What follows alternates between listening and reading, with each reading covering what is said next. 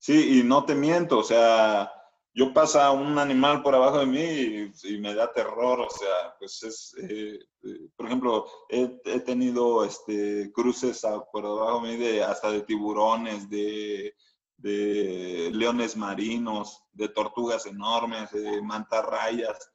Entonces sí es, sí es algo, o sea, que te mantiene alerta y que te mantiene temeroso, pero es una reacción normal de como humano dentro de una de un mundo que no te pertenece. Hola, yo soy Paulina Rosell y bienvenidos a este podcast, donde platicaremos semanalmente con gente increíble, personas que luchan día a día por sus sueños y no se rinden hasta alcanzarlos. Inspirémonos de su historia de vida, aprendamos cosas nuevas con cada episodio, motivémonos a hacer eso que tanto miedo nos da, pero sobre todo, juntos, atrevámonos a ser increíbles. El día de hoy conoceremos al mexicano Graco Morlán, nadador de aguas abiertas que aspira en ser el primer ser humano del mundo en alcanzar el título de la doble triple corona. Aprendamos acerca del mundo de aguas abiertas y conozcamos la increíble historia. Bueno, quisiera conocerte más para que los demás sepan qué es lo que vas a hacer y un poco acerca de tu vida, ¿te parece?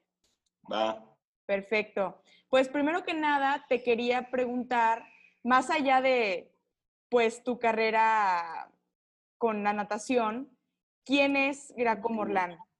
Eh, pues Graco Morlán es una persona común y corriente. Eh, lo que único que hace es eh, pues ser, dedicado, ser aferrado y ser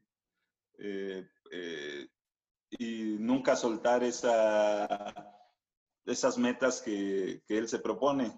Eh, Graco Morlán es una persona que, pues es eh, un, un, trabajador, un profesionista eh, normal, es un, deportista, nada más con la diferencia de, de que le pone empeño a las cosas. Y cuéntanos un poco acerca de cómo surgió tu amor por la natación y cómo pasaste a, aguas abiertas, ¿no? O sea, al, mar ya. Mira, he sido deportista de toda la vida. Eh, cuando estuve en la universidad eh, cambié un poquito mi, rumbo. Eh, soy ahora abogado y licenciado en Derecho. Esa es en realidad mi profesión de lo que vivo. Ok.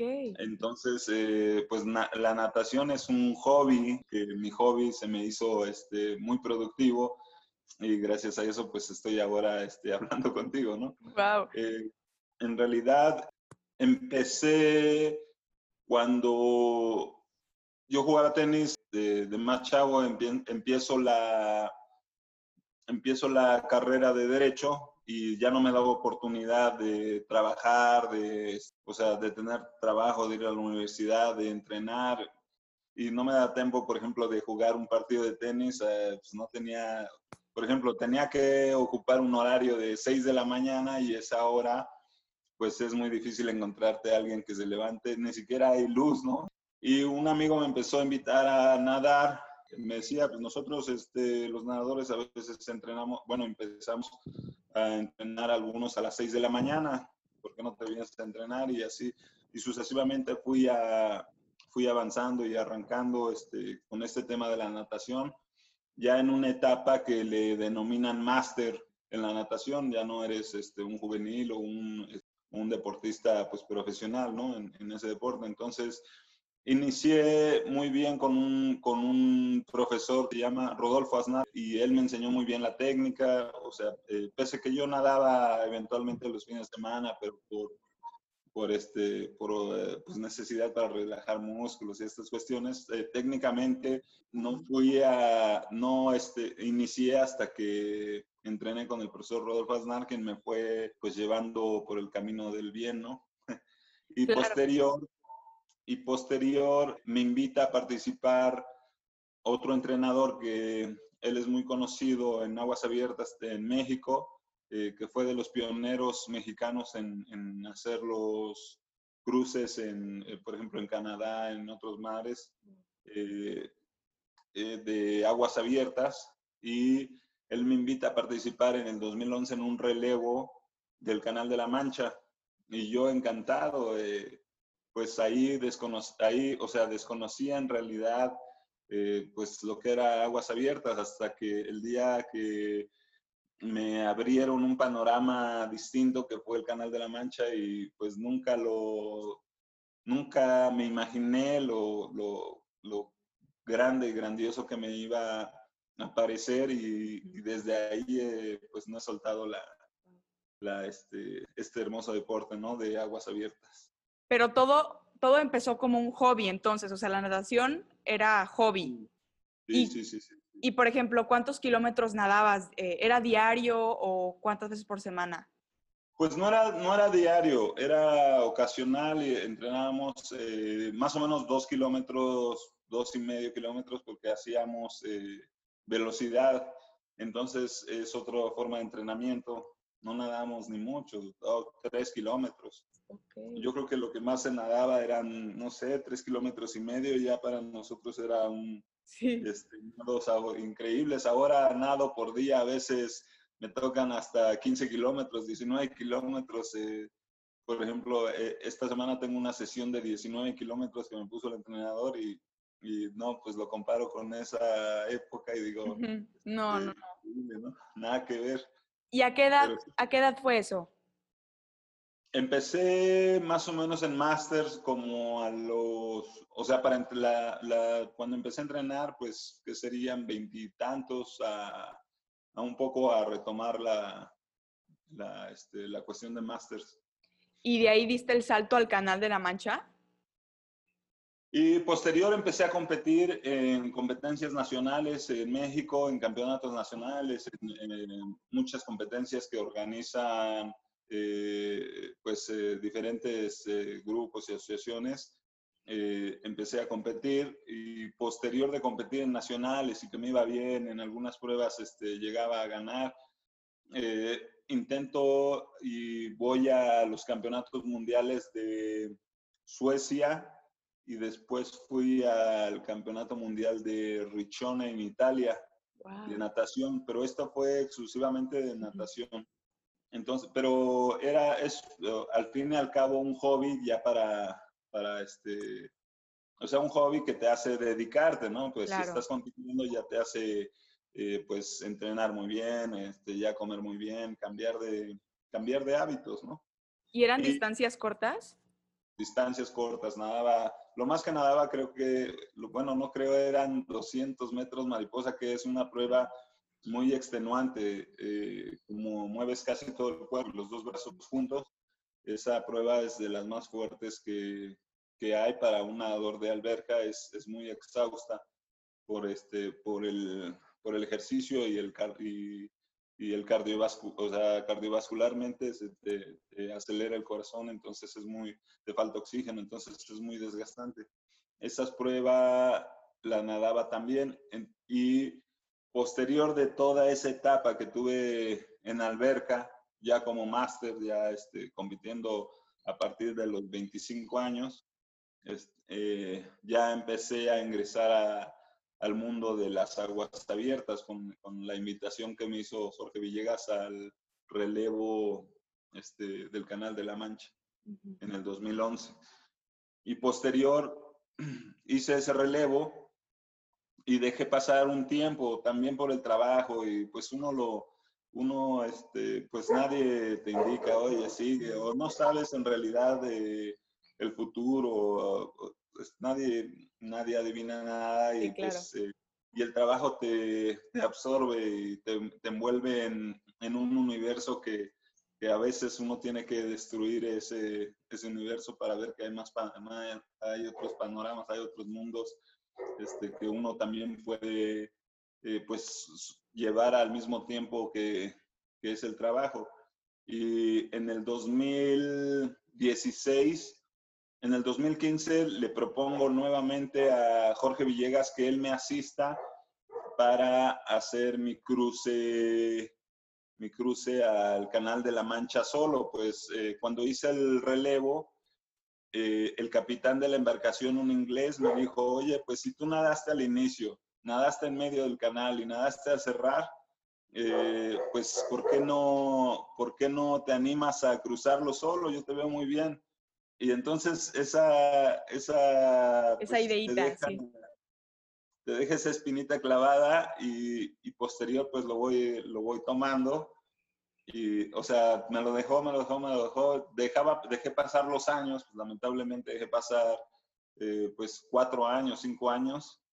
Y hasta que en el 2015, en, en, diciembre, le digo a Jorge, oye, quiero cruzar el Canal de la Mancha en forma solo.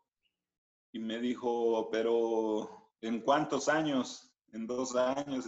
Y yo no, pues quiero hacerlo el siguiente verano.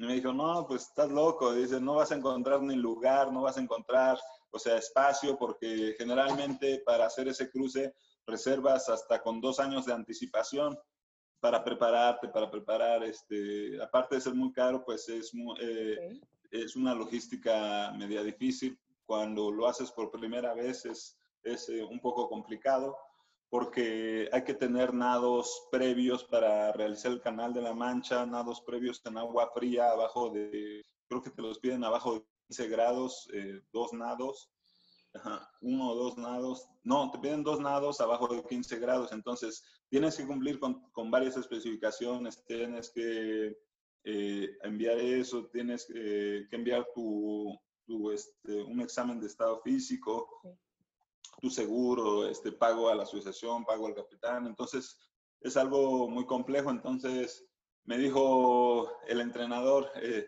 si tú logras conseguir la, la fecha, nos pone, o sea, la fecha que te la den en el verano, este era diciembre, me dice, eh, pues te ayudo, ¿no? Te, te ayudo eh, a llevarte y para, para lo del Canal de la Mancha. Entonces nos vemos, eh, total que me pongo a investigar y llamo y, reservo. Y me dicen, bueno, tienes una reservación en junio. Pues yo ignorado, ignorante de, de los cruces, no tenía ni idea. Me dicen, junio, este, tienes la reservación y eres cuarta reserva. Y yo, no, sí, feliz, no tenía ni idea lo que significaba. Tienes cuarta reserva en la ventana en junio, me dijeron. Ok. Y yo entonces le llamo y le digo a Coco, oye, eh, eh, Coco es Jorge Villegas, el, el, coach, y le digo a Coco, oye, ya tengo la reserva. Es para, eh, me dicen que en junio, que me dan la ventana en el cuarto, en la cuarta reserva.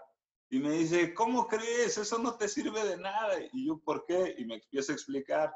Me dice, en junio está muy frío el agua, o sea, generalmente cuando nadamos los latinoamericanos nadamos en, en agosto o en septiembre, cuando pese que es muy frío, que sería 18 grados centígrados, te encuentras esas temperaturas, en junio está 15, 14, 13 grados centígrados. Entonces me empieza a explicar que, pues, que voy a agarrar un mar muy frío, que voy a ser de los primeros que empieza a cruzar el Canal de la Mancha. Si lo cruzo porque previo me, me están dando una posición número cuatro. Hay tres nadadores que tienen que nadar en la semana antes de que yo nade con ese capitán. Okay. Entonces, por ejemplo, saldría el número uno, saldría el número dos, saldría el número tres y yo como número cuatro. Pero en Inglaterra el clima es espantoso. Sí. Eh, no sé si hayas tenido oportunidad de, de, conocer, pero el clima es horrible. Nunca hay sol, nunca se, pobres ingleses, ¿no? Yo no sé cómo pueden vivir ahí. Sí, siempre está lloviendo, siempre, este, entonces, para que haya buen clima es muy complejo. Entonces, para que se diera la oportunidad que yo como cuarta posición nadara dentro de la ventana, que es una ventana, es más o menos un tiempo de una semana entonces, haz de cuenta, cuando te digo ventana es aproximadamente, por decirlo, de lunes a viernes. Uh -huh. Entonces, dentro de esa ventana tendría que haber cuatro días excelentes para que yo pudiera nadar en el cuarto día y los otros nadadores hubieran salido. Entonces, el primero, pues ya se mete a nadar y nada. El segundo, eh, no va. Entonces ya le tocaba al tercero, pero ya estábamos a jueves. Y yo dije, pues el jueves va a nadar este, el viernes y yo, si hay buen clima, nadaré el sábado y si no nado el sábado, el domingo, ya se, se acaba mi reservación. Se acaba mi reservación, la ventana y siguen los, porque siguen más nadadores. La siguiente semana hay otra reserva para otros nadadores. Y yo dije, no voy a alcanzar a nadar. Y total que eh, para este tercer nadador bueno, sale el viernes, o sí creo que salió el viernes o el sábado en la tarde, y nosotros no, pues no vamos, ya era sábado, entonces no, yo, decía, no, no voy a alcanzar a nadar, pues me queda un día de reserva. Y total que viendo el, el celular nos damos cuenta de que a las dos o tres horas venía de regreso la embarcación y nosotros extrañados, oye, este, ¿cómo ya viene de regreso? Esto, esto no debe estar bien. Y, no, y inmediato recibimos la llamada de, del, este, del capitán y nos dice, se salió el brasilero, era un brasilero, me acuerdo muy bien, se salió el brasilero por, eh, porque tuvo frío, o sea, por, por el frío es muy frío, o sea, estaba, eh, en esa época estaba 13 grados, 14 grados, y se sale él a las 3 horas y me dice, ¿estás listo? Salimos el día de hoy a la, a la 1 de la mañana, creo, 3 de la mañana, a las 3 de la mañana me dice, salimos el día de hoy, ¿estás listo? Y yo, sí, y pues en realidad no estábamos listos. no te lo esperabas. No me lo esperaba, pero eh, no teníamos eh, pues los, el abastecimiento adecuado, o sea, muy, eh, un poquito un poquito pues mal, mal hecho las cosas, por, apresurado porque nosotros pensábamos que nos iban a avisar con tiempo y pero y ese día eran las 7 de la noche y tuvimos que salir a comprar este eh, pues sí eh, todas las cosas compras de pánico no para que pudiéramos eh, hacer el cruce pues tendrías tienes que comprar para toda la tripulación los alimentos las bebidas entonces estar bien y pues ya pasan por mí al barco, digo, al, al, muelle a las a la una y media de la mañana, dos, entonces nos embarcamos a las dos de la mañana y llega el, llega el, eh, el, barco enfrente de una playa. Por supuesto que es en la madrugada en el océano, no ves nada, solo ves a lo lejos un poquito una luz eh, y dice, bueno, te tienes que aventar y tienes que nadar hasta la playa y después de ahí tienes que salir para que el juez te vea que estás fuera de la playa porque los nados se nadan de tierra a tierra, que mucha gente no se imagina cómo inicias. Entonces, tienes que aventarte del barco y salir a tierra para que inicies de tierra a tierra, o sea, nadas de Inglaterra a Francia. A Francia que es el Canal de la Mancha, lo divide. Entonces nadas de la ciudad de Dover y llegas hacia Calais. Entonces, pues yo eh, me aviento y pues dije, aquí estoy, esto es lo que quería, pues adelante y, a la aventura. Y, la verdad que se siente, o se siente una ansiedad, o sea, eh, pues eh, te enfrentas a, al frío, a, a la oscuridad, a, pues, a los animales, a un mundo totalmente extraño que no es el nuestro y que, y, bueno, que estás preparado, eh, pero, pero a la vez no, ¿no? Para esas condiciones. Entonces, inicio minado. Entonces, en el cruce, las ocho, las ocho primeras horas transcurrieron bien. A partir de la hora número ocho, eh, el viento se empezó a incrementar, hubo, hubo este, fuerza que le llaman fuerza 4, fuerza 5, que los nadadores eh, solo pueden nadar con esa fuerza eh, porque se incrementa el oleaje, se incrementan las mareas y ya casi al llegar a Francia hay un lugar de corriente muy fuerte, entonces yo ya tenía la experiencia de haber nadado el, el, relevo y nadé esa parte. Como es muy fuerte esa última parte, ya casi al llegar a Francia es como un kilómetro y medio, eh, tienes que apresurar el paso para que no te jale la corriente y no te aviente y te regresa al mar. Entonces, eh, muchas personas se han quedado ahí en, en ese cruce. Eh, conozco muchas historias mismos de mexicanos que, que, no han podido concretarlo porque tienes que llegar aún con fuerza para poder culminar el nado eh, de esa corriente. Entonces, por fortuna eh, pude sacar el, el, nado bien y, y, llegamos y concreté el, el, el Canal de la Mancha por primera vez en el 2016. Wow, pues muchísimas felicidades. Hay tantas cosas que te quiero preguntar. Eh, qué increíble. Primero que nada, ¿por qué, ¿por qué es tan caro esta, esta travesía? En realidad, eh, En primera, nuestra moneda está, ahorita en este momento está 28 veces por debajo de ellos. Una libra en este momento cuesta 28 pesos, entonces, por ejemplo, mi cruce ahorita cuesta, el, tan solo la embarcación está en 6.500 libras. Si la multiplicas por 30, pues ya tendrás el resultado de que es tan solo la embarcación. Por fortuna ahorita tengo el, apoyo y el patrocinio de una empresa que, ya, que se llama eh, Life Vantage que está confiando en mí para, para este proyecto y pues yo también estoy agradecido con ellos, pero sin, sin, sin una marca como, o sea, que te, que te sponsoree y eso la verdad que resulta, resulta un poquito complicado este, para muchos nadadores eh, realizar este tipo de, de cruces, ¿no? Y eso es tan solo de la embarcación, porque tienes que llevar personas que te acompañen, porque tienen que estar al pendiente, no quitarte los ojos ni un solo segundo de, de tu nado, tienes que tener a gente que te ayude a, a, este, a pasarte los alimentos, o sea, el alimento constantemente. Tienes que, pues, sí, o sea, en, en, un sueño sería llevar un médico, un fisioterapeuta, un, este, un eh, nutriólogo, o sea, un entrenador o dos entrenadores. Eso sería lo verdaderamente eh, profesional. Pero generalmente nosotros llevamos pues amigos que pueden pagar su viaje o, o este, lamentablemente pues no se cuenta con, con los recursos, ¿no? Y bueno, eso, bueno, eso quería llegar. ¿De, qué, ¿De quién se conforma el equipo? Y te van acompañando durante toda tu travesía? Sí, o sea, las personas que viajan contigo generalmente, pues por lo menos va un entrenador, va y un asistente que te ayuda a, este, pues, a llevarte el tiempo. Por ejemplo, hay, hay, muchos detalles técnicos que la gente no conoce y es, eh, por ejemplo, el número de brazadas. Te la van contando por minuto. Entonces, uno lleva determinadas brazadas, si, por ejemplo, 55, por decirte algo, ¿no? 55 brazadas por minuto. Si el juez monitorea que caíste a 40 brazadas, es una señal de alarma.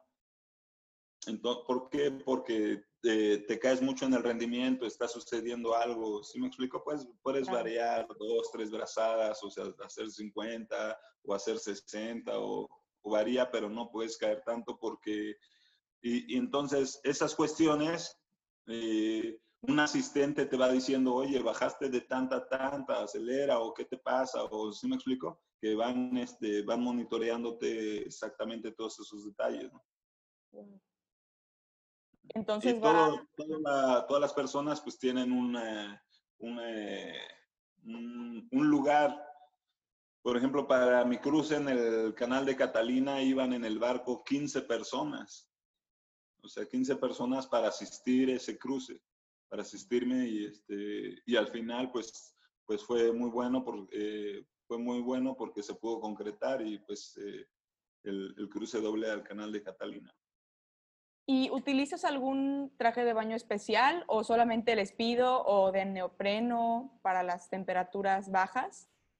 Eh, no, mi, mi, traje es Safety, Safety confeccionado por Safety México pero es un traje normal, este, normal, eh, eh, como, o sea, pero es normal, es pequeño. Eh, por reglamento no se puede utilizar trajes que te ayuden a calentarte, o sea, es, un, es el reglamento que, que vayan más allá de tus muslos, no se pueden ni siquiera utilizar trajes largos o trajes que te cubran mucho hasta los tobillos, entonces tiene que ser el reglamento, es porque el capitán Matthew, que fue el primer, este, eh, el primer eh, nadador del Canal de la Mancha, lo hizo con gobles, gorra y traje corto.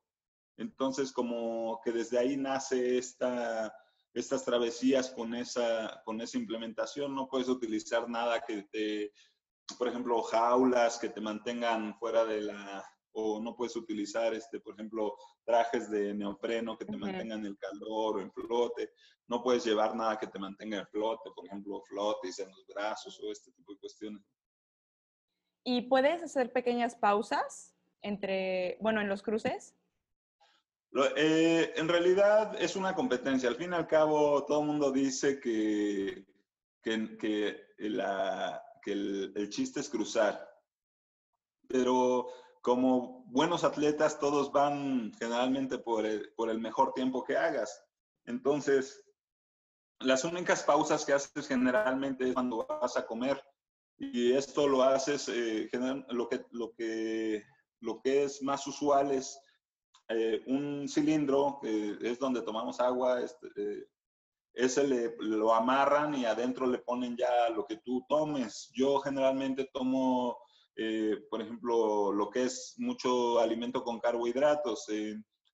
por ejemplo, todo lo que es mermelada, galletas, por ejemplo, ese tipo de jugos. entonces, todo se mezcla, o sea, suena medio guacala, pero se mezcla y, va para adentro. O sea, todo es líquido. Todo, sí, o sea, por ejemplo, las galletas te las disuelven. Yo, yo hago que me las disuelvo para que me los pueda tomar muy rápido. Entonces yo me, me, te inclinas así hacia atrás o hay algunos que se mantienen bien, pero yo lo que hago para descansar un poco es inclinarme y tomarme el, el líquido, o sea, bueno, lo que tenga y me lo tomo y otra vez a darle. Y ese es en realidad el único descanso que tienes. Si, quieres, si quieres descansar, eh, la verdad que es muy difícil, o sea, descansar en el mar, porque al fin y al cabo tienes que estar en movimiento y como es el agua muy fría, los músculos se, se enfrían. O sea, no es como en una alberca que, eh, pues me supongo tú viviendo en, eh, eres de, de, Mérida, ¿no? De Yucatán. Sí, de Yucatán pues tú a veces estás metido en un agua, en una alberca fría y nadas un poquito y te calientas. ya, claro, sí. Y ya, eh, en esta agua nunca te calientas. O sea, como es muy, en una temperatura muy baja, eh, por ejemplo, son 18 grados, es como meter los pies en una cubeta con hielo. esa, esa temperatura tendrías que experimentar para saber que es, es doloroso meterse a ese tipo de, de temperatura, ¿no? entonces digamos que no puedes ni siquiera subir a la embarcación para comer, es mientras nadas. No, no, eso está completamente prohibido porque van jueces en la embarcación. O sea, esa es otra parte que también pagas. Eh, van unos jueces que ellos te certifican el nado, ¿no? No, no es llegar aquí y decir, ay, yo ya crucé el canal de la Mancha. Claro. ¿Quién, te ¿Quién te certificó? Sí. ¿Sí me explicó? yo ya hice tal bueno, ¿y dónde, y dónde dice, no? Entonces, eh, los jueces te certifican eh, que, que en verdad cruzaste de tierra a tierra sin ayuda externa. ¿Y cada cuánto comes? Yo cuando no está tan frío, por ejemplo, si son 18 grados, que no es una, o sea, es muy frío, pero, eh, pero se puede controlar todavía más como un 14 grados o 15 empiezo, yo empiezo a comer más o menos como a cada 45 minutos, 40 minutos. Si empieza a bajar la temperatura, como cada 35 hasta 30 minutos, porque el mismo cuerpo te lo va pidiendo, o sea, como está muy frío, eh, las calorías te las va exigiendo el cuerpo, o sea, las la sientes, ¿sí me explico? Sí, sí, sí. Un amigo me preguntaba, oye, ¿y no vas al baño? y le digo, en realidad el cuerpo es tan mágico que no, no suelta nada, sabe que está haciendo un esfuerzo físico, sabe que está eh, en, una, en, una, pues en algo muy este, especial y en realidad no vas, vas a, vas a PIS y eso te van preguntando los mismos jueces porque es, un sistema, es una forma de que ellos sepan que estás hidratado y que no tienes problema de, de que se te congele pues eh, o que empieces con problemas de hipotermia, ¿no? Entonces sí te van preguntando, oye, ¿ya hiciste pis? Y tú, la primera vez que me preguntaron, yo les decía, bueno, ¿qué onda? Sí, sí, sí. Uno siente la pregunta medio incómoda. Rara, y, sí. Y rara. Pero bueno, es importante. Es importante. Wow, qué interesante. La verdad que no conocía nada acerca de estas competencias. Y te quería preguntar, ¿qué es la doble triple corona y ¿cómo te atreviste a, pues, a ir por ella, no? O sea, sí, o sea, es algo increíble. Mira, la triple corona eh, es, es, una serie de tres nados reconocidos por asociaciones internacionales de aguas abiertas, que se le ha, se le ha denominado por cruzar eh, Manhattan, la isla de Manhattan, o sea, rodear su circunferencia. La isla de Manhattan es larga, es este, como si fuera este dedo y la cruzas a lo largo completamente. Otro, de, esa mide aproximadamente 46 kilómetros, toda la circunferencia de la isla. Después viene Catalina. Te lo estoy diciendo también un, poquito en ese orden por, porque ahorita te digo por qué. Después viene Catalina, que nadas de una isla hacia el continente hacia el continente americano, que en realidad es California, la parte de San, Pedro, California, y nada se enfrenta, o sea, de una isla hacia California, ese es el cruce que son 35 kilómetros en línea recta. Y el Canal de la Mancha, tienes que nadar de Inglaterra a Francia, cruzando el Canal de la Mancha, eh, sales de Dover y llegas a Calais en línea recta, esos son 33 kilómetros. Que eh, de, los, de los tres nados, el Canal de la Mancha tiene más corrientes, por eso cuando tú vayas a ver cruces del Canal de la Mancha vas a ver como unas S. Entonces, esta S es porque te cambia la corriente constantemente, te cambia. Entonces, por eso los nadadores nadan así como en y no nadan en forma recta como lo hacen en Catalina. Tú vas a ver este, imágenes después de mi cruce Catalina y es completamente recto, ida y vuelta. Y en el Canal de la Mancha son, son, este, son eses para llegar.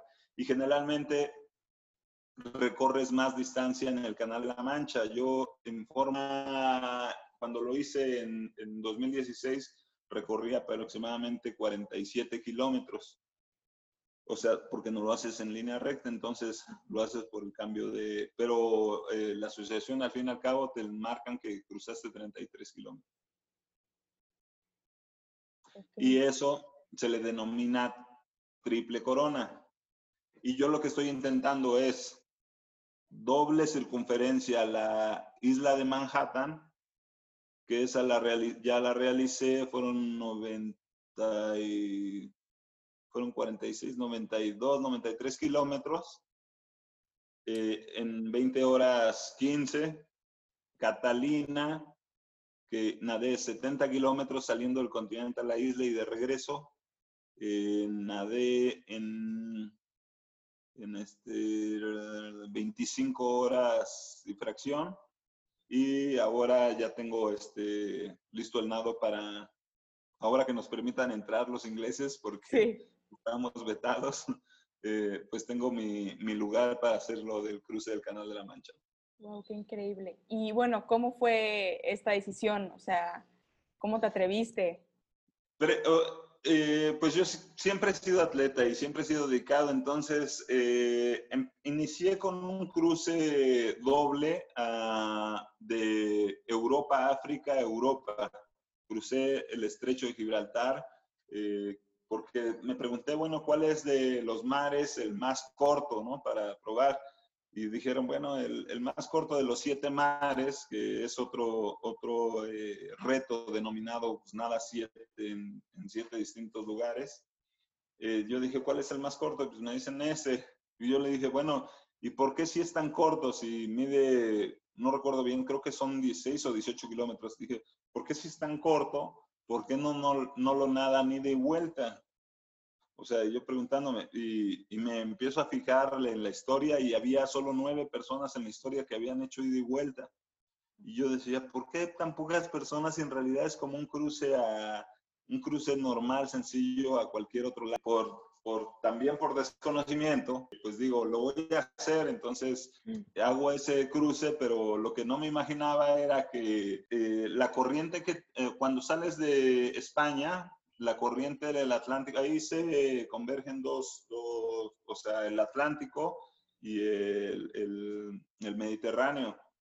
Entonces, hay mucha, mucha este, fuerza de los mares. Entonces, tú sales de España y te avienta la misma corriente del Atlántico, te avienta hacia África. Entonces es un nado muy rápido para un nadador bien entrenado, haces tres horas y media, tres horas cuarenta. Eso es lo que yo hice en, en ida en el sencillo y de regreso hice más de siete horas y media, o sea, casi el doble porque vas nadando contra corriente. Entonces me empecé a dar cuenta de que sí podía hacer eh, pues nados con, con mayores dificultades y después voy a un cruce que es, eh, para mí es el, el, mayor de mis retos de que he logrado, y que le denominan Eight Bridges, que son los ocho puentes, la asociación la, de Nueva York de Open Water eh, de, de Nueva York hace una competencia que es la denominada la más larga del mundo, que aproximadamente en siete días nadas 190 y tantos kilómetros, ¿no? Que eso equivale a, al nado de los siete mares. Más o menos es casi lo mismo, o sea, es nadar como los siete mares, pero aquí lo nadas en una semana, es el equivalente a la distancia de los siete mares. Entonces, por eso está diseñado así. Entonces, nadas en una semana un kilometraje que, pues, es de locos. es como nadar de, no sé, de es, es una locura, son 200 kilómetros nadados. Y cuando termino ese nado, pues me doy cuenta que puedo, que puedo conseguir cualquier, cualquier tipo de nado. Y ahí fue cuando dijiste, quiero el título de la doble triple corona, ¿verdad? Terminando, ese, terminando ese reto de los ocho puentes, la directora de, de la Asociación de Nueva York de Aguas Abiertas me invita y me dice, oye, yo tengo tengo dos este, personas que van a hacer doble vuelta a la isla de Manhattan. ¿Quieres intentarlo? Y yo, pues sí, encantado, encantado. Lamentablemente el, eh, ese año no pude hacerlo y al siguiente año le pedí oportunidad que me diera nuevamente la oportunidad para nadarlo y me dijo adelante. Y lo nadé con eh, otras dos nadadoras, eh, una nadadora americana también ahí fui como la octava, novena persona en el mundo en realizar ese, ese cruce doble a la circunferencia de Manhattan. ¿Y cómo es la preparación para realizar estos cruces? Es muy difícil, es muy difícil porque en realidad es muy metódica. O sea, tienes que estar este, siempre bien, tienes que por ejemplo, no puedes estar desvelado, no puedes beber, o sea, no puedes, si me explico, es, es estar siempre entrenando, entrenando, o sea, bueno, entrenas y luego me voy a trabajar y no es, wow. yo como, como un atleta común y corriente que entrena y se va a descansar y vuelve a entrenar. Sí, para mí es, es un hobby, pero sí es algo muy fuerte llevar porque si no puedes parar de entrenar, pues para conseguir estos logros, ¿no? Entrenas, generalmente yo entreno en la mañana, a las 6 de la mañana, termino pues a las 9, 10 de la mañana, depende del entrenamiento, 3, 4 horas y regreso a las 6, 6 de la tarde, de 6 a 7 y media, otra hora y media más, así intento hacer dos sesiones para que me dé un poquito de más de más condición física y van aumentando tus cargas. Por ejemplo, empiezas a nadar con 2 kilómetros, cuando inicias 3, 4, 5, 6 hasta llegar a, ahorita mi tope es nadar, por ejemplo, por día, pues estoy nadando 12, 14, 19 kilómetros, estoy, mi tope ahorita son de 19. Y, por ejemplo, tuve hace 15 días un nado de 10 horas, nadé 36 kilómetros en las estacas, que ese es eh, ya como un, pre, un nado previo para, para ya afrontar la competencia más larga. ¿Y con cuánto tiempo de anticipación te preparas? Pues yo, más, yo inicié mi preparación desde enero de este año. Entonces, en enero de este año inicié y pues inicias con una fase general, haces otros deportes, hace, eh, pues, por ejemplo, a mí me gusta la bici, hago triatlones, hago preparación de, de, con otros deportes, juego tenis, para que los músculos se vayan acostumbrando un poquito más, vayan tomando fuerza, los ligamentos y estas cuestiones. Después viene una etapa que le denominan específica. En esa etapa específica ya te enfocas más en la cuestión de natación, ya no mezclas otros deportes, ya te dedicas más a, a nadar. y después viene una etapa precompetitiva que es la que estoy teniendo ahora, que por ejemplo nadé las 10 horas. Entonces, esa etapa precompetitiva yo debí de haber competido en otra parte de, del mundo para completar otro cruce, pero pues en realidad por esto del COVID y la cuestión económica, pues tampoco te da para ir a otro, a otro cruce, ¿no? Entonces, tienes que ir priorizando en algún momento las opciones. Entonces, mi, opción es ahorita el Canal de la Mancha Doble. Hago mi etapa precompetitiva pues en un entrenamiento, digo, bueno, voy a hacer este, una especie de, de, de competencia y es por lo que nado las, las 10 horas hace 15 días más o menos. Y ya estando listo para mi etapa competitiva que, que viene pronto, ¿no? En, en agosto. Perfecto. Entonces, digamos que es no parar durante un año, básicamente. Sí, no paras. O sea, terminando ya el Canal de la Mancha, sí descanso un poquito, pero vuelvo a retomar para hacer competencia en, noviembre, en diciembre. Sí, para, para hacer mínimo unas dos competencias al año. ¿Y tienes alguna dieta especial? Ahorita es muy extraño porque como, como nadador y más en estas distancias bajas mucho de peso porque consumes muchas calorías. Por ejemplo, te voy a mostrar eh, cuántas calorías eh, consumí la, la última ocasión. He cenado de las 10 horas, pero es algo extraño porque nosotros como nadadores en agua fría tenemos que subir de peso. Entonces ahorita lo que tengo que hacer es eh, aumentar mi grasa, mi grasa corporal como si fuera una foquita. Wow, pues sí, claro, para que te dé calor. para que, bueno, sí, más, más para que no te dé frío en, eh, para que no te dé frío en la, en la, en el mar, ¿no? Entonces es algo extraño.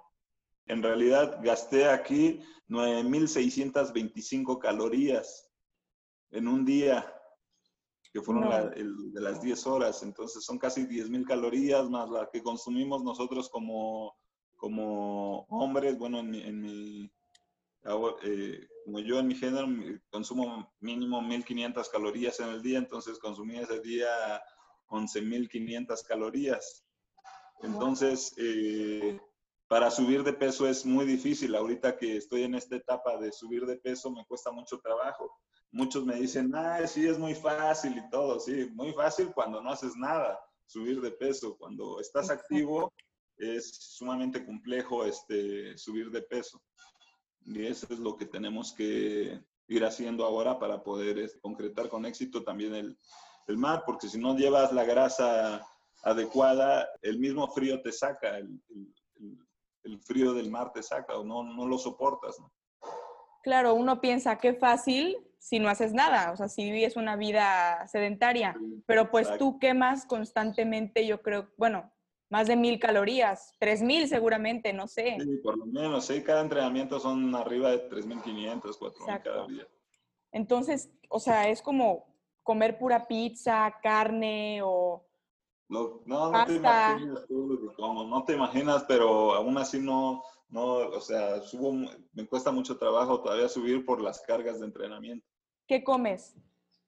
Sí, o sea, mucha, muchas cosas, carbohidratos, mucha fruta, verdura, pero también, este, sí, como comentas, pizzas, o sea, mucho alimento rico en carbohidratos y sí, también proteínas, o sea, como son carnes, pero intentas, sí, comer pizza, comer este, arroz o pastas o para, para intentar subir de peso.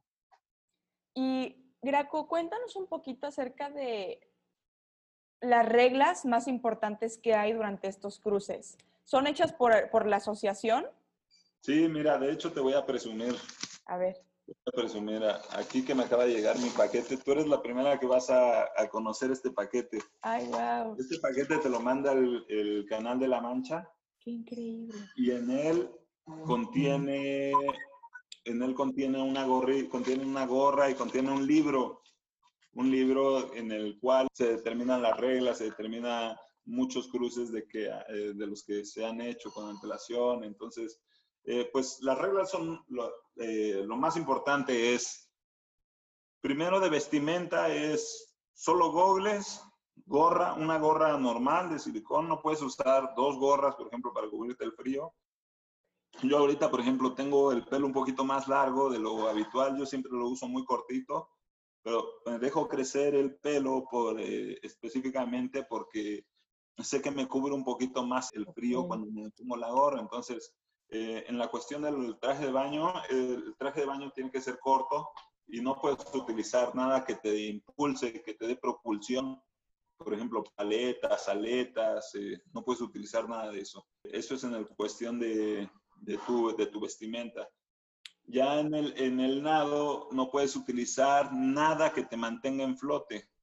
Eh, esto es, por ejemplo, que te agarres de algo, que tengas, como te comentaba, de algunos flotis o, este, no sé, pues algo enrollado a la cintura o, o, que te agarres de algo que te vaya jalando, un cable o una cuestión así.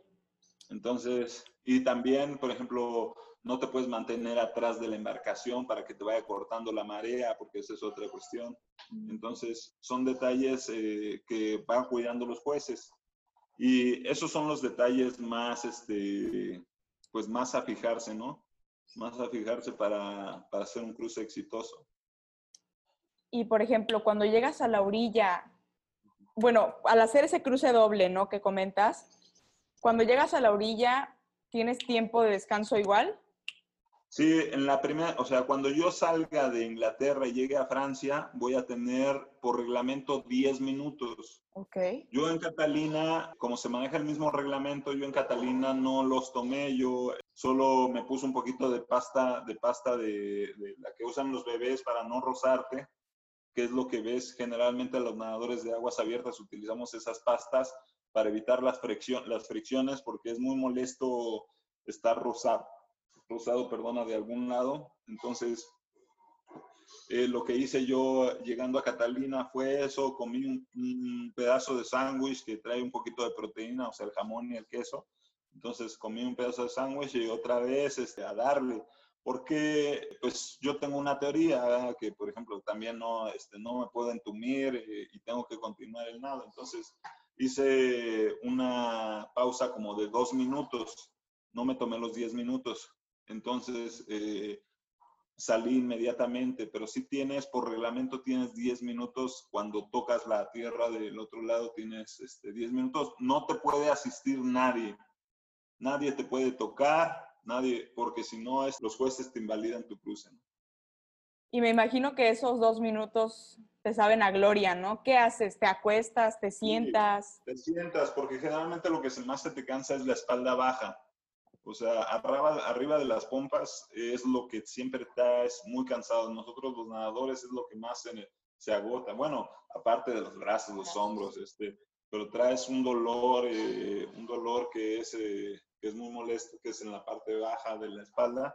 Sentarte sí es eh, una maravilla, o sea, tocar así el, piso, es este, no, pues brincas de alegría, ay, ya llegué por fin. Me imagino totalmente. Este, y yo lo que hago, lo que hice, creo que ni me senté en esa ocasión, estuve parado, pero lo voy a revisar porque sí me encantaría sentarme, por ejemplo. En Acapulco eh, rompí el récord mexicano, nadé 44 kilómetros y ahí sí hacía de bahía a bahía, de bahía a bahía, y ahí sí me sentaba un poquito eh, en, cada, en cada cruce, ¿no? En cada intercambio ahí sí fueron, eh, fueron cuatro veces y, y las cuatro veces pues me senté y aproveché. Ahora que me, me está recordando. Sí, es que bueno, es una, se me, no sé, fue una pregunta que se, que se, que se, que se me surgió, pero... Sí, tienes razón y lo voy, a tomar, eh, lo voy a tomar en cuenta ahora que haga lo de la mancha, sí, me voy a sentar, voy a tomar un poquito el tiempo y todo, o sea, más, más, más tranquilo para que pueda salir un poquito más descansado. A ver qué onda, Ya te contaré. Sí, sí, sí, claro. Y hablando de el mar, que es, como lo mencionabas al principio, una cosa viviente, ¿no? O sea, enorme, que no se compara con una piscina.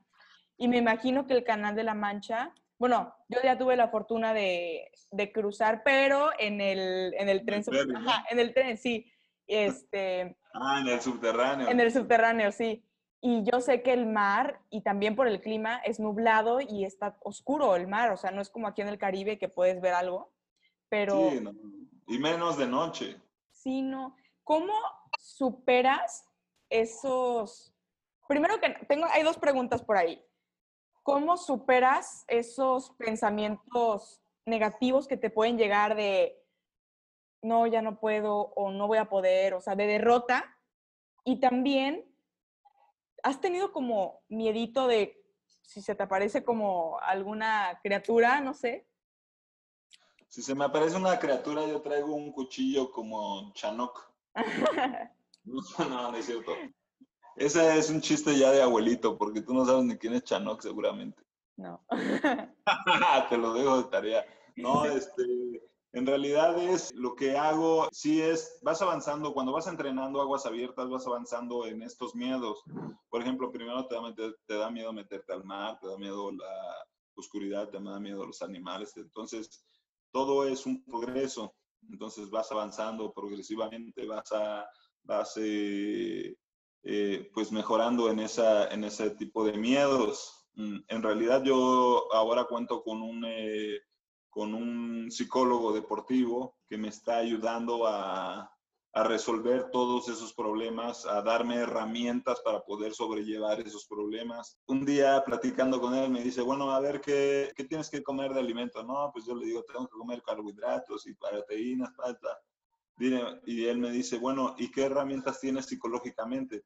Y yo, dice, bueno, esas son las que vamos a trabajar para que sepas, así como los alimentos que debes de consumir, las herramientas que puedes manejar para eh, afrontar todos esos problemas que te surgen en, eh, en la natación, ¿no?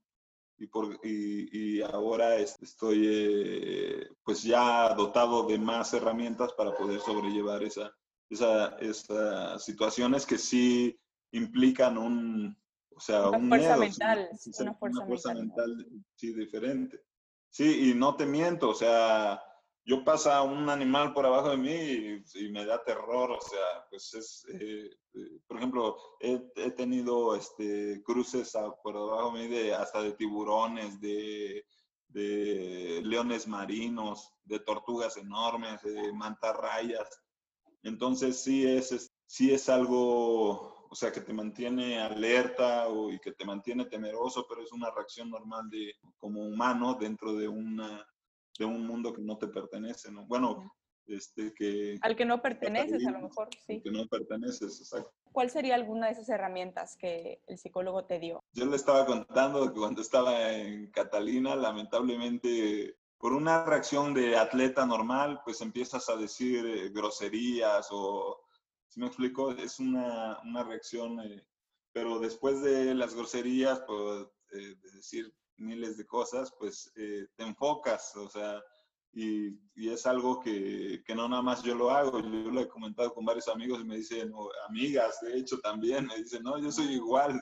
Ay, Entonces, ¿de verdad? Me dice, me dice el psicólogo, tienes que ponerte en estado graco, es decir, primero soltar esas maldiciones y después ya que tengas la euforia, pues dedícate a nadar, ya sabes que, que esa, eh, sacar esa, esa eso pues que traes dentro, sí. Eso que traes así como, como trauma, no sé, una cuestión, pues ya sabes que aparte también te va a aprender, te va a dar un poquito más de, no sé, de, de fortaleza. Serotonina, oxitocina o lo que genere el cerebro este, para, para tener este, un poquito más de fuerza, más de fortaleza y, y continuar con el nado. Entonces, las cosas, este, así como pues, algunas cosas malas, me las va eh, incursionando en, en, en, una herramienta psicológica para, para este, fortalecerme y, y, seguir pues, los nados, ¿no?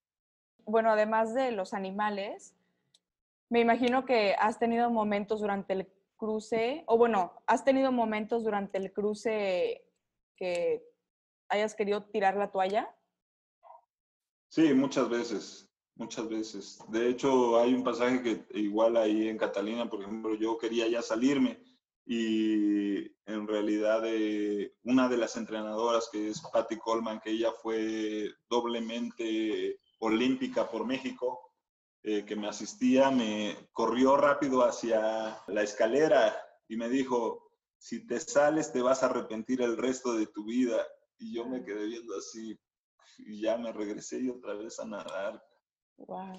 Entonces son, son este, momentos que es lo que te comentaba, toda la gente que te va asistiendo en la embarcación tiene su tarea y, esa, y la tarea de ella era esa, ¿sí me explico? Motivarte. Entonces, motivarme para, para pues no este, claudicar en, en, en ese ensayo de, de cruce, ¿no? De vida, pues y, por fortuna, pues gracias al apoyo también de ella de esos momentos eh, y de Fernando Quintana, que también me apoyaba, que es mi entrenador eh, de todos los días, pues gracias a ellos, pues pude cruzar el canal de Catalina y de vuelta. Sí, me imagino que cuando te dijo eso, sí fue como un, o sea, te abrió los ojos, ¿no? Sí fue como, wow, sí me voy a arrepentir el resto de mi vida, así que a darle. Sí, es algo, o sea, te impacta. Bueno, eh, pues todos los entrenadores cuando te conocen saben por dónde te pueden llegar, ¿no? Este, o sea, te dicen, tienes que hacer esto, tienes que hacer eso, entonces tonto va a ser eso. Como los padres, los padres nos conocen. Sí, y los padres te dicen, te leen la cartilla y ya dices, ah, me choca, pero pues tienen razón, ahí, ahí voy por ese camino. Y Graco, ¿te ha pasado algo en el mar fuera de lo normal o algún accidente? ¿Te ha pasado algo? Por fortuna no he tenido ningún accidente hasta, hasta ahorita. Tuve, yo ya intenté cruzar el Canal de la Mancha y de vuelta hace dos años. Me enfermé, tuve un poquito de, bueno, no un poquito, tuve muchísima eh, temperatura, tuve mucha fiebre dos días antes, pero no me pasó dentro del mar. Ya me metí a, a intentar hacer el cruce, solo pude nadar cuatro o cinco horas y tuve que salirme porque pues, no estaba bien, tosía dentro del agua, entonces no podía ni respirar, tosía y, y, ni siquiera me debí de haber metido porque pues estaba pues muy mal, en un estado muy mal y, y sin embargo este, pues esa garra de atleta a veces te este, sale, pero pues en realidad uno tiene que pensar que es más valioso si, si la propia vida o, o arriesgarse para conseguir algo que en su momento va a llegar, o sea, en su momento va a llegar, eh, yo estoy seguro, así que no tengo ninguna prisa de que llegue ahora, que llegue después, eh, no me condiciono a nada, si llega bien y si, si no llega no, no, es, no era para mí, ¿no? ¿Para cuándo tienes programada tu cruce del Canal de la Mancha? El Canal de la Mancha lo tengo programado para para viajar yo creo que estaremos viajando, si nos permiten la entrada el gobierno de Inglaterra, yo creo que estaremos viajando la segunda semana, a fines de la primera semana de agosto o la segunda semana de agosto. Pues Porque ahorita hay una previsión de que si viajamos eh, como, como, este, como americanos, eh, o sea, del continente americano, eh, tenemos que estar en un resguardo 14 días. Entonces, 14 eh, días yo perdería todo mi entrenamiento, o sea, sería eh, absurdo irme a meter a enclaustrar a, una, a, un, a, un lugar si no puedo nadar. Entonces, yo prefiero continuar, seguir entrenando, aunque no lo pueda nadar en agosto y tenga que ser en septiembre, este, eh, que esperemos que cambien las decisiones gubernamentales para que nosotros podamos viajar y, con, claro, con las providencias que uno tiene que tomar normales, ¿no? Ya sabe uno que si uno se cubre, si uno lleva su esta, pues no tienes mayor conflicto. Exacto. Y eh, bueno, espero que sí se pueda y yo sé que sí vas a poder lograrlo porque, pues, wow, o sea, es impresionante la cantidad de kilómetros que has nadado. Sin duda, eres un superhumano, de verdad. Y, y al completar eso, tendrías el récord del del primer, pues de la primera persona, ¿verdad? sí, de la primera persona en el, mundo, o sea, de los que me pongas alemanes, ingleses, este, franceses, el primer mundo, no, va a ser un mexicano. Y ese mexicano es el que está, el que está este, luchando por eso, ¿no? ¿Y vas a salir en el récord Guinness igual? El récord Guinness es una institución que uno la contrata para que eh, termine. En realidad no, este, no, no es un interés el récord Guinness. El récord Guinness es muy famoso porque pues, es, una, es una empresa privada que... Es más mercadotecnia, ¿no? Es más mercadotecnia. O sea, eso no, eso no es, este, no es en realidad lo relevante. Lo relevante es que el mundo entero sepa del mundo de los nadadores, claro está, que, que ya hay una persona que logró hacer esta triple corona doble. ¿no?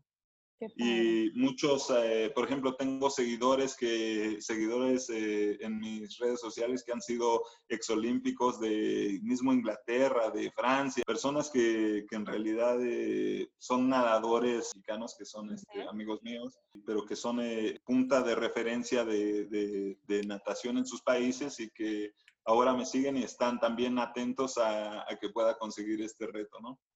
Pues qué emocionante. Y hablando de esas personas, ¿tienes algún ídolo? Sí, eh, tengo en realidad muchos, muchos, muchos ídolos que, eh, la mayor parte de ellos son mexicanos, eh, las mismas personas que entrenan conmigo, o sea, que veo que se levantan, que veo que hacen el mismo esfuerzo, que son dedicados, que son este, esforzados, que este, pues ellos me inspiran más que, que cualquiera, ¿no? Eh, o sea, la persona que decía Get, amo a la gente esforzada, y esa, esa es mi línea. A mí me, me encanta conocer y, y saber que, que, me rodea gente que en realidad se esfuerza día tras día, que somos dedicados y que somos, pues lamentablemente no contamos con los recursos que cuentan países de primer mundo y, y tengo este, amigos que, que en un, en un país de primer mundo serían unas celebridades, serían, eh, serían eh, pues de otra dimensión. Pero estamos, eh, como diría Cristina Pacheco, la, la reportera del 11, pues aquí nos tocó vivir y tenemos que lidiar con, con esto y, y, sobre esto, pues yo quiero demostrar que podemos aún, tras cualquier situación política y económica, podemos sobresalir y podemos llegar a donde nosotros deseamos. Claro. ¿Y tienes algún lema de vida por el cual te rijas o tienes como algún, alguna frase que te motive y que siempre esté contigo? Y me decía mi padre, haz de tu vida una obra de arte. Es decir, pues, eh, pues lucha por esto, sé culto, sé deportista, sé gentil, sé amable, sé educado. Entonces, todos esos ámbitos cubren a una persona y, y todo se revierte. Pues yo tengo tantos eh, amigos que saludo con, que me saludan y que, y que se, eh, pues están ahí. Sé que que lo mismo, o sea, con mi familia, soy, intento ser cuidadoso, intento hacer, como decía mi padre, este, mi vida una obra de arte. Y mi madre me dice a la vez, nunca te condiciones a nada. Si se pueden las cosas, si tienes las cosas adelante y si no se tienen, no se pueden, pues ni hablar, ¿no? Así que con, eh, convivo con eso, en mi mente está eso y, y yo intento sorprenderme día tras día para, irme, para ir mejorando. Entonces, eso es lo que llevo en mi mente y es lo que me ha sacado este, pues en, en, este momento, en, en este deporte. Y, y, pues gracias a eso, pues eh, personas como tú se interesan en, en este personaje, ¿no? Claro. Sí, qué bonito lema de vida. Eh, siento que pues hay que obrar bien, ¿no? Siempre y aunque sea en el deporte, en el trabajo, en la familia, siempre pues, hay que dar lo mejor de uno mismo. Claro. ¿Tienes algún libro favorito? Pues tengo varios, varios. Generalmente a mí eh, me gusta mucho la lectura, por ejemplo, eh, leo, eh, así como leo, no sé, de fábulas de Rosas Moreno, del mexicano, o, este, o escritores rusos, no sé, Chekhov, Pushkin, o, eh, no sé, me encanta, me encanta en realidad, no me encantan tanto las novelas, me encanta más unas las cosas reales, las bibliografías, o sea, leer Aníbal, el de Cartago, o sea, esas vidas, la de Espartaco, o sea, cómo han sobresalido la vida de Napoleón, la, la vida de Beethoven, de, de Chopin, eh, esas vidas me encanta leer y tengo un, un escritor que no es muy conocido, se llama Giovanni Papini, que escribió varios libros, eh, tiene un libro que se llama Gog, el libro negro, y en especial el libro que me, que me gusta de él se llama Un hombre acabado, donde él narra su vida y él, él te dice, eh, dentro de su vida, pues dice, tengo la enfermedad de la grandeza, que es una de sus, de sus lemas en ese, bueno, de sus citas en ese libro, dice, tengo la enfermedad de la grandeza, quiero saberlo todo. Y es un, escritor que, que, con ese libro te, te va motivando, te va, no sé, inspirando para hacer cosas grandiosas. Y, gracias a la lectura, pues también tengo la oportunidad de que, de que me motivan este, esos grandes escritores y, pues las grandes historias de, de los hombres, de, también de nuestra raza. pues, eh, pues, me encanta, por ejemplo, leer los discursos de Ricardo Flores Magón o la misma vida de él. Eh, entonces, todos esos impulsos de lectura, pues me van, eh, me, van me van poniendo fuerza interior, ¿no? Como la de Stendhal, eh, una, una, fuerza interna que, que, es la que me mantiene motivado día tras día. Pues qué bueno que te mantienes pues siempre culto y siempre tratando de nutrirte. Yo también, a mí también me gusta mucho leer biografías porque siento que pues son un ejemplo, ¿no?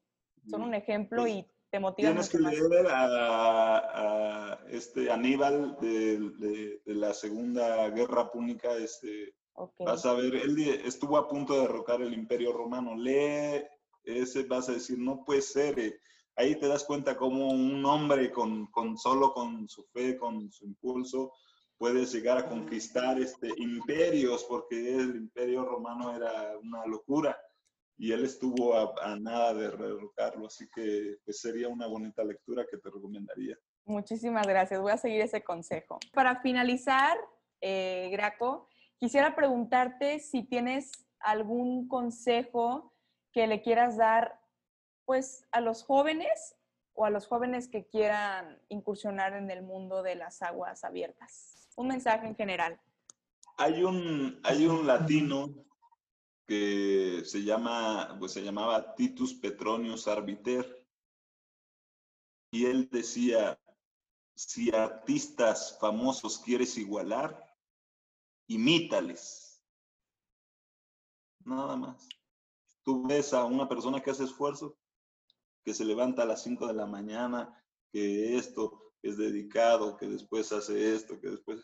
Solo imítalo y vas a llegar al resultado que él tiene si eres un artista, si eres un músico, que ves a los músicos tan dedicados que están toque, toque, toque, y tú dices, que no se cansan, pues, quieres ser músico, imítale. Quieres ser esto, hazlo. Quieres ser lo otro, pues, ya sabes, ahí están las imágenes, es muy fácil de, saber quiénes son los, eh, las grandes personas que nos mueven ahora, por qué están en ese lugar, pues lo único que, que, te, que necesitas es eh, pues llevar esa, esa carrera. Ese es, el consejo que les dejo. Perfecto, esfuerzo y dedicación. Pues muchísimas gracias, de verdad, Graco, por enseñarnos y enseñarnos acerca de este mundo de la natación en aguas abiertas. Muchísimas felicidades por todos tus logros. De verdad, yo estoy bueno, estaremos impactados, eh, estamos impactados de cuántos kilómetros nadas y se ve que eres una persona con mucha fuerza mental. Muchas gracias por todas esas enseñanzas que nos acabas de brindar, por contarnos de tu vida y te deseamos la mejor de la suerte y el éxito en este nuevo reto que estamos seguros que vas a cumplir. Pues así será. Y pues muchas gracias eh, por haber, eh, haberme realizar esta entrevista. Me, me, encanta y me encanta que más gente conozca acerca de las aguas abiertas, que es un deporte que está creciendo como loco. Mucha gente se ha dado cuenta de que no nada más la natación se practica en una alberca, que, tenemos tanta extensión de mar, que ahora hay competencias por todos lados. Así que lo único que basta es continuar, continuar eh, mejorando y practicando y y a moverse todas las personas eh, por, la, por la salud y, y cuidándose, ¿no? Que ya, ya, sabemos cómo nos podemos cuidar y, y así que pues a darle, ¿no? Muchísimas gracias por quedarte hasta el final del episodio. Espero que te haya encantado conocer la historia de esta gran persona. Encuéntranos en redes sociales como Gente Increíble Podcast y ayúdanos a compartir este episodio con tus seres queridos. Nos vemos la próxima semana. Y recuerden, atrevámonos a ser increíbles.